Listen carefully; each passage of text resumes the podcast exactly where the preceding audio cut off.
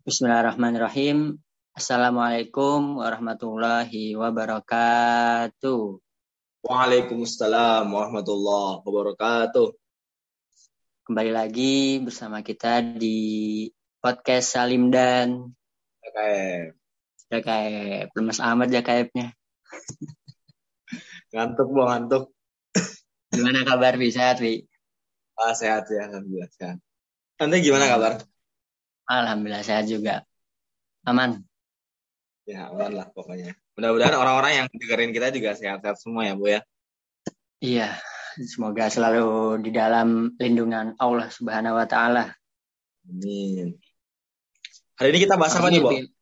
Hari ini kita bakal bahas tentang penaklukan Irak.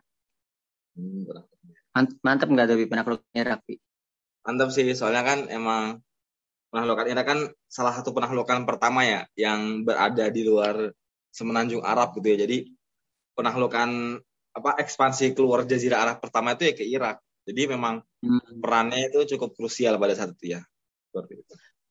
Penaklukan Irak ini juga masih di zamannya ke- kekhalifahan Abu Bakar kan? Ya benar. Jadi setelah kemarin kita ngebahas tentang perang melawan orang-orang murtad nih. Nah, khalifah itu langsung bawa untuk apa mengarahkan Khalid bin Walid dan beberapa komandannya untuk menaklukkan Irak gitu. Berangkat ke Irak untuk menaklukkan negeri tersebut seperti itu. Hmm, terus gimana Pi strategi Abu Bakar dalam um, apa menaklukkan Irak, Pi? Jadi Abu Bakar tuh mengirimkan sebenarnya dua ya, Bu. Dua pasukan dalam dua detasemen ya. Cuman dua tapi ada tiga gitu. Tapi yang ketiga ini nanti nyatu gitu. Jadi sebenarnya cuma ada dua aja gitu. Oh, nah yang ketiga ini dari mana Pi tadinya? Uh, jadi yang pertama itu pasukan yang dipimpin oleh Khalid bin Walid. Jadi setelah hmm. sebelumnya Khalid bin Walid ini kan dari perang Yamamah ya Bu ya. Nah beliau yeah. tuh kemudian masuk ke Irak gitu. Disuruh berangkat ke Irak untuk menaklukkan Irak. Dan beliau tuh masuk dari arah barat daya. Dari arah barat daya itu berarti bawah bagian kiri ya. Barat daya kan bawah yeah. bagian kiri. Nah kemudian ada satu lagi. Yang dipimpin oleh pasukan. Yang, yang dipimpin oleh sahabat. Iyad bin Ghanam. Nah sahabat Iyad bin Ghanam ini masuk dari arah timur. Dari arah kanan gitu. Jadi Khalid dari sebelah kiri. Kemudian Iyad bin Ghanam dari sebelah kanan. Nah ada satu lagi Bo. Ini sahabat Al-Muthanna bin Harithah. Nah untuk yang ketiga ini, pasukan ketiga ini Al-Muthanna itu sebenarnya dia itu mengajukan diri gitu, volunteer ya. Jadi dia mengajukan diri kepada khalifah, wahai khalifah, kebetulan saya ini suku saya tuh berasal dari Irak gitu. Beliau tuh suku Arab Irak, ngerti enggak? Hmm. Tapi kan beliau sudah masuk Islam. Nah, akhirnya beliau mau gitu mencoba menaklukkan negerinya sendiri gitu, mengajukan diri kepada khalifah gitu. Akhirnya ya udah, akhirnya Al-Muthanna ini diberangkatkan oleh oleh Khalifah Abu Bakar As-Siddiq bersama kaum-kaumnya yang sudah masuk Islam ya. Jadi kan mungkin nah. di kampungnya beliau ini masih ada yang belum Islam nih, yang katanya beliau yeah. mau menaklukkan beliau sendiri. Nah, beliau nah. tuh berangkat akhirnya bersama kaumnya yang sudah masuk Islam gitu. Dan bergabung kemudian dengan pasukan Khalid bin Walid. Nah, sebenarnya nih Bo ya, untuk yang pasukan Al-Muthanna ini ada salah seorang temannya Al-Muthanna gitu ya.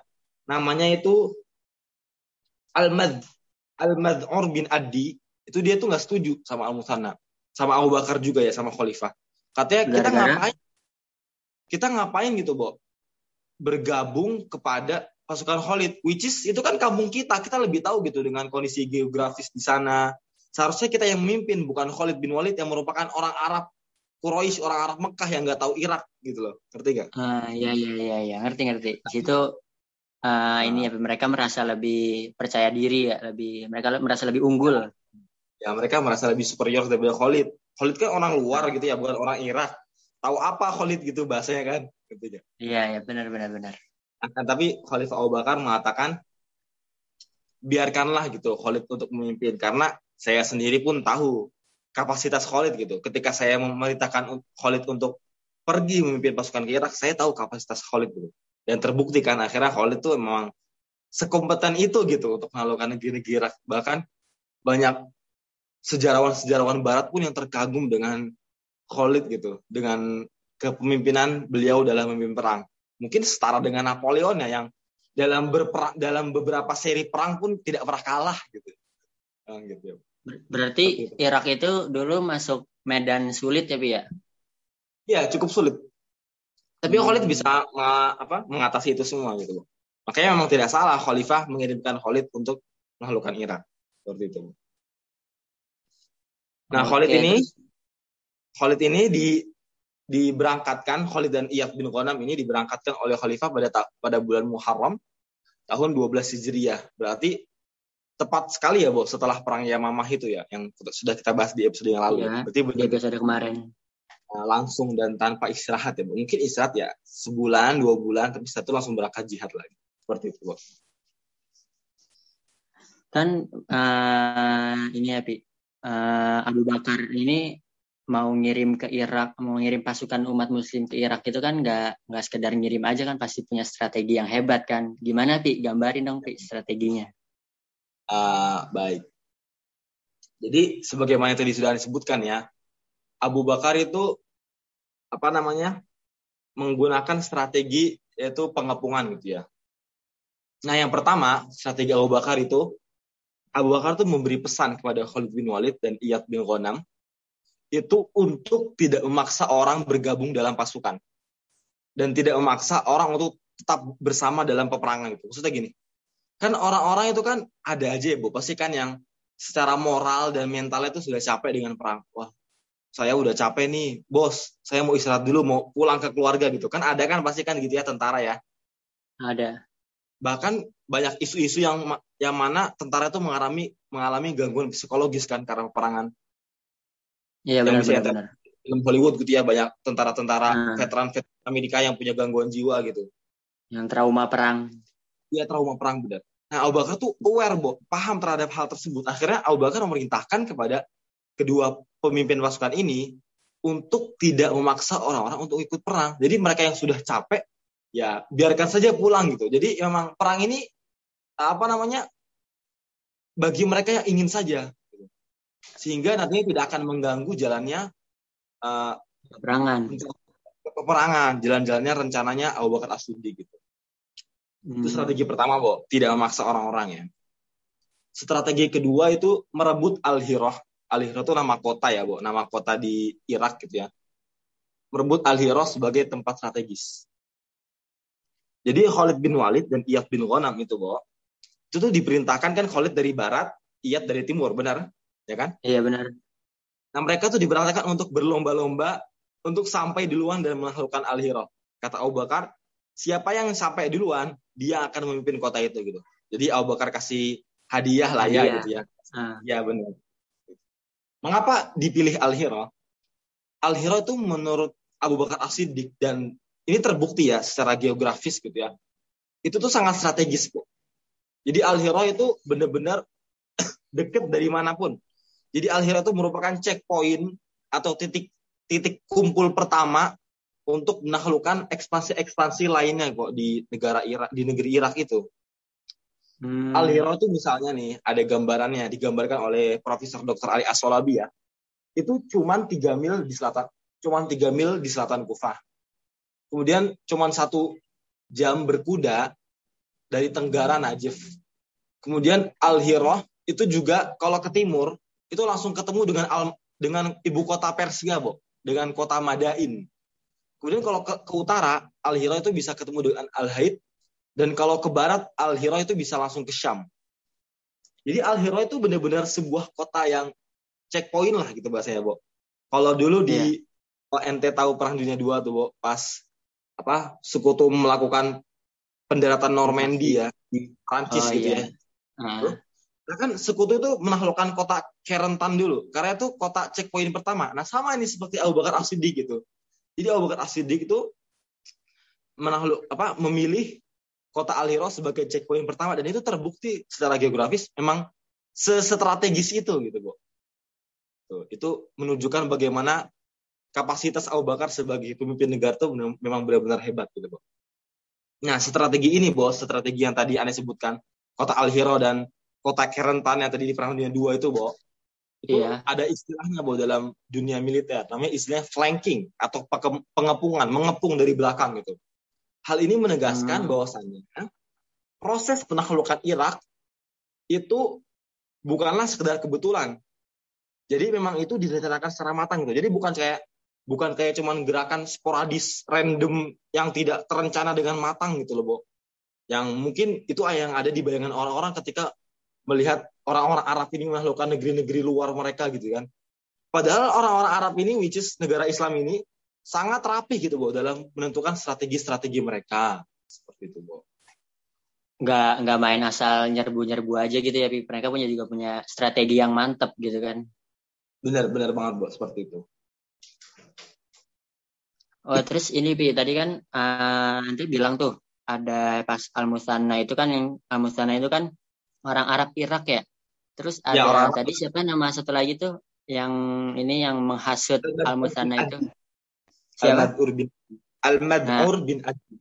Nah, Al-Madh'ur bin Adi itu. Nah, itu gimana ceritanya, Pi? Biar apa? Abu Bakar itu ngebujuk Al-Muthanna lagi buat ya tetap ikut sama Abu Bakar. Enggak, istilahnya enggak dalam tanda kutip membelot lah, ikut itu. Jadi gini, Bo, kan pasti ya. Aduh, ah, maaf, banyak, banyak. Jadi memang ya, Bo, uh, berkat berkat apa berkat hidayah Islam gitu ya. Jadi walaupun misalnya Al-Madh'ur bin Adi ini menolak atau memban apa mencoba untuk mendebat gitu ya. Kenapa kok kita harus gitu ya untuk bergabung ke dalam pasukannya Khalid yang itu bukan orang asli Irak gitu. Nah, itu caranya memang Abu Bakar tuh mengirimkan langsung, Bo, surat secara personal kepada Al-Madh'ur bin Adi ini. Jadi gini, kata Abu Bakar. Uh, Sesungguhnya, aku mengirimkan pesan kepadamu agar tetap bersama Khalid bin Walid hingga aku melihat pendapatku yang lain. Jadi Abu Bakar tuh mengatakan, uh, sekarang nih aneh menunjuk Khalid bin Walid. Tapi bisa jadi di kemudian hari itu bakal berubah gitu. Jadi Abu Bakar tuh tidak, tidak terlalu apa ya, nggak terlalu kekeh. Idealis maksudnya kekeh nggak terlalu kekeh ya nggak terlalu kekeh gitu. Jadi Abu Bakar bilang hingga aku melihat pendapatku yang lain. Jadi mungkin saja di kemudian hari bakal berubah, bukan Khalid lagi yang memimpin gitu ya. Dan ini adalah pesanku kepadamu, aku perintahkan agar kamu selalu di Irak hingga Khalid bin Walid keluar darinya. Apabila Khalid keluar dari Irak, maka tetaplah kamu dalam posisimu. Sesungguhnya kamu adalah orang yang mempunyai kelebihan dan pantas dengan segala keutamaan. Nah, jadi cara Abu Bakar membujuk Al-Muthanna dan Al-Madh'ur bin Adi ini. Jadi katanya, kan Khalid ini menaklukkan Irak ya. Nah, habis yeah. itu, itu kata Abu Bakar, itu bakal keluar dari Irak. Jadi cuman kayak cuman transit doang kan. Nggak, nggak bakal hmm. menetap di Irak. Nah, setelah kalian itu ikut Khalid menaklukkan Irak, kemudian Khalid bakal menaklukkan negeri-negeri lain, misalnya Syam gitu ya, Palestina, Damaskus gitu. Nah, ente nih, kata Abu Bakar, udah tetap di Irak aja. Jadi ente sebagai pemimpin lokal lah sekarang gitu. Jadi, mereka akan dihadiahi kepemimpinan di sana gitu. Artinya, itulah cara Abu Bakar As-Siddiq membujuk Al-Madh'ur bin Adi ini. Dan hmm. alhamdulillah Al-Muthanna ini memang, kalau Al-Muthanna ya, Al-Muthanna ini memang bukan sahabat yang masih apa ya, yang imannya lemah gitu. Jadi beliau tuh memang apa paham betul akan keutamaan Khalid bin Walid seperti itu, dan taat kepada khalifah. Jadi yang membantai itu bukan Al-Muthanna tapi Al-Madh'ur bin Adi ini, salah satu sahabatnya Al-Muthanna seperti itu. Jadi Al-Mad apa Al-Madh'ur bin Adi ini ngebujuk Al-Muthanna buat yang tadi seperti ente bilang kan, Pi? Iya, iya, benar. Iya. Nah, terus ini Pi kan uh, Abu Bakar nih uh, Khalid bin Walid ya, Khalid bin Walid dan jenderal-jenderal yang lainnya berhasil menaklukkan Irak. Nah, ya, benar. Uh, apa sih pesan-pesan Abu Bakar kepada Khalid bin Walid uh, untuk apa ketika menaklukkan apa Irak, ketika, ketika berhasil menaklukkan Irak ini, dan apa aja sikap-sikap Abu Bakar uh, yang menunjukkan kehati-hatian beliau dalam jihad ini? Nah, seperti yang tadi yang sudah sebutkan di awal ya, salah satu bentuk kehati-hatian dari Abu Bakar As-Siddiq adalah yang tadi tuh, beliau berpesan kepada Khalid bin Walid dan Iyad bin Ghanam agar tidak memaksa orang-orang untuk ikut berperang. Jadi mereka yang mau pulang ya udah biarkan pulang. Gitu. Nah, alasannya mengapa? Karena yang pertama tadi ya, mungkin saja mereka sudah memiliki tekanan psikologis yang berat ya Kan perang itu hmm. bukan sebuah kejadian yang yang ringan itu kan, tidak sih? Iya. Mentalnya juga kena. Mentalnya kena dan salah satu resikonya tuh kematian kan, ya nggak? Hmm. Nah, jadi Abu Bakar tuh ingin menghindari itu dan juga beliau tuh ingin menghindari, menghindari orang-orang yang tidak ikhlas, yang hanya terobsesi dunia gitu. Karena kan gini loh, orang yang terobsesi dunia atau apa orientasi dari jihadnya itu hanya dunia, kan mereka tuh gampang lelah, benar nggak? Kalau ya, mereka udah dapat harta rampasan, udah cepat puas gitulah bahasanya, ngerti nggak? Uh-huh. Tapi kalau orang yang berjihad itu karena iman, jadi sejauh perintah khalifah A, mereka akan ikut A, karena kan itu kan perintah khalifah, berarti perintah ulil amri gitu, benar nggak, Bo? Iya benar. Jadi Abu Bakar emang sangat selektif gitu ya, Bo, terhadap beliau tuh cukup cukup menentukan kualitas pasukan beliau gitu loh, seperti itu, Bo.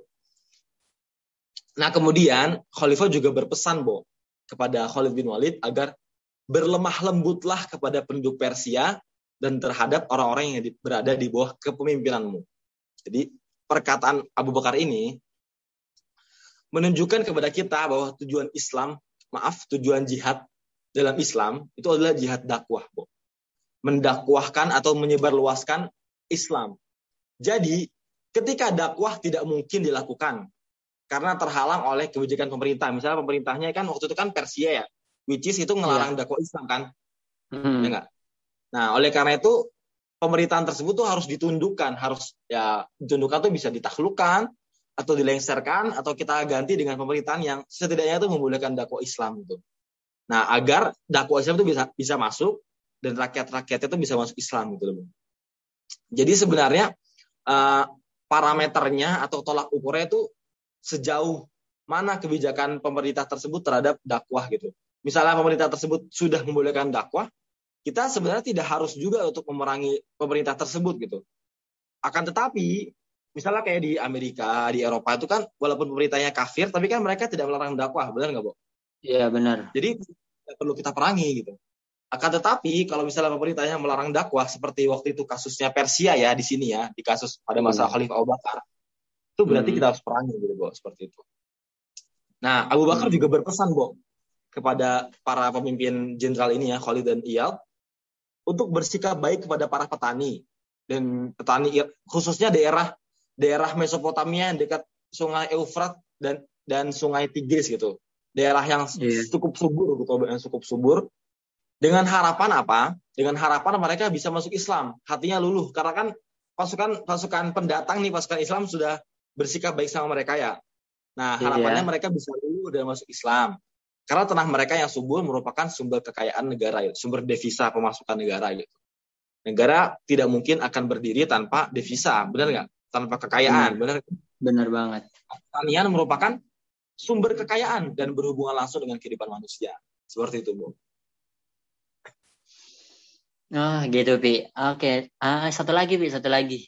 Ane mau nanya. Pasukan yang dibawa oleh apa yang dikirim oleh Abu Bakar ini, pasukan umat Muslim ini berapa sih jumlahnya? Jumlah pasukan yang dikirim oleh Khalifah ini jumlahnya nggak tetap ya, Bu, karena kan uh, Khalifah itu terus menerus mengirimkan bantuan gitu loh. Jadi kayak hmm. ada bergelombang bergelombang gitu. Berangsur-angsur ya? Ya berangsur-angsur maksudnya maaf. Nah, tapi jumlah di awal ketika Khalid berangkat ya. Itu dua belas ribu orang, Bu.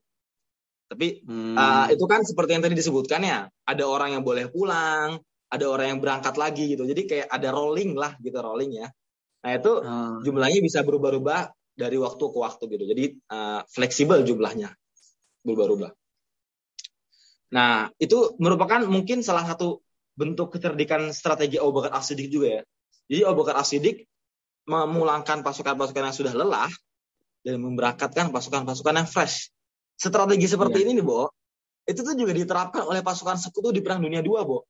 Jadi kalau ente belajar sejarah Perang Dunia Dua ya, itu pasukan sekutu tuh yang misalnya anggaplah detasemen uh, detasemen infanteri ketiga misalnya, mereka tuh tidak selalu yeah. di, di apa di front terdepan, mereka tuh di rolling balik dulu ke Inggris untuk liburan tiga bulan, ntar baru diberangkat lagi, diberangkatkan lagi. Jadi biar mental mereka dan fisik mereka tuh fresh, pulih lagi, pulih lagi. Nah benar seperti itu, Bo. Nah, contohnya nih, Khalifah Abu Bakar mengirimkan salah seorang sahabat yang bernama Al-Qa'qa bin Amr At Tamimi. Al-Qa'qa bin Amr At Tamimi ini sepak terjangnya di kemudian hari, ya, itu bakal terkenal banget sih, Bo. Karena beliau ini memang mungkin orangnya tipikal yang nekat gitu ya, Bo. Seperti Al-Bara' ya. bin Malik di orang Yamamah itu gitu. Uh. Jadi kata uh, Jadi kata Khalid bin Walid nih pas dikasih pasukan dikasih pasukan yang dipimpin oleh Al-Qa'qa bin Amr, di Al-Qa'qa bin Amr kan berangkat nih bersama, mungkin ya jumlahnya tidak terlalu besar ya, karena kan beliau itu kan termasuk yang bantuan berapa gitu ya, ngerti nggak gitu ya. Ketika Khalid bertemu Al-Qa'qa, Khalid bilang gini, Bo, bilang kepada Abu Bakar, apakah Khalifah akan menolong saya dengan orang yang ketik dengan orang yang ketika musuh melihat dia tuh udah kocar kacir gitu. Gitu ya, ya? Karena oh, saking seremnya, saking nekatnya Al-Qa'qa ini ya. Iya benar, seperti itu, Bo. Jadi emang ya banyak cerita-cerita yang menurutnya sih lucu ya, kalau menurut ada ya. Mungkin kalau menurut orang itu keren sih, itu berarti lucu aja gitu. Kalau membayangkan ketika Khalid menghalalkan seperti itu tuh gimana gitu. Ya memang nah, kan pasti kan dalam sebuah masa atau dalam sebuah masyarakat pasti kan ada ya orang-orang yang nekat-nekat gitu kan. Pasti ada kan, Bo. Iya, benar-benar. Jadi gitu, Bo. Ya. Seru juga ya cerita perang Irak. Mantap. Ya, ini juga perang Irak ini kan ya, termasuk salah masalah. satu apa? Ya, nanti ke depannya kita banyak akan bercerita tentang penaklukan Irak ini ya, Bo ya. Perang Irak ini kan juga termasuk salah satu pencapaian gemilang pada saat zaman kekhalifahan Abu Bakar kan. Ya, benar. Nah, kayaknya ya, kan sebelumnya Khalifah itu. Iya, gimana, Bi? Uh, soalnya kan sebelumnya Khalifah negara tuh sedang kesusahan dalam konflik internalnya. Jadi setelah konflik internal ini, udahlah mereka bisa apa bisa bebas ekspansi keluar gitu. Langsung langsung langsung bah langsung gitu ya, langsung mantep, langsung keluar ekspansinya. Gacor. Langsung gacor. Ya, tapi kayaknya episode kali ini sampai sini dulu ya, Bi ya. Ya, cukup sampai sini dulu, Bo. Cukup lah sampai sini, dan Anda rasa lumayan seru lah ini perang Irak lah. Episode-episode selanjutnya juga masih perang Irak kan, Bi?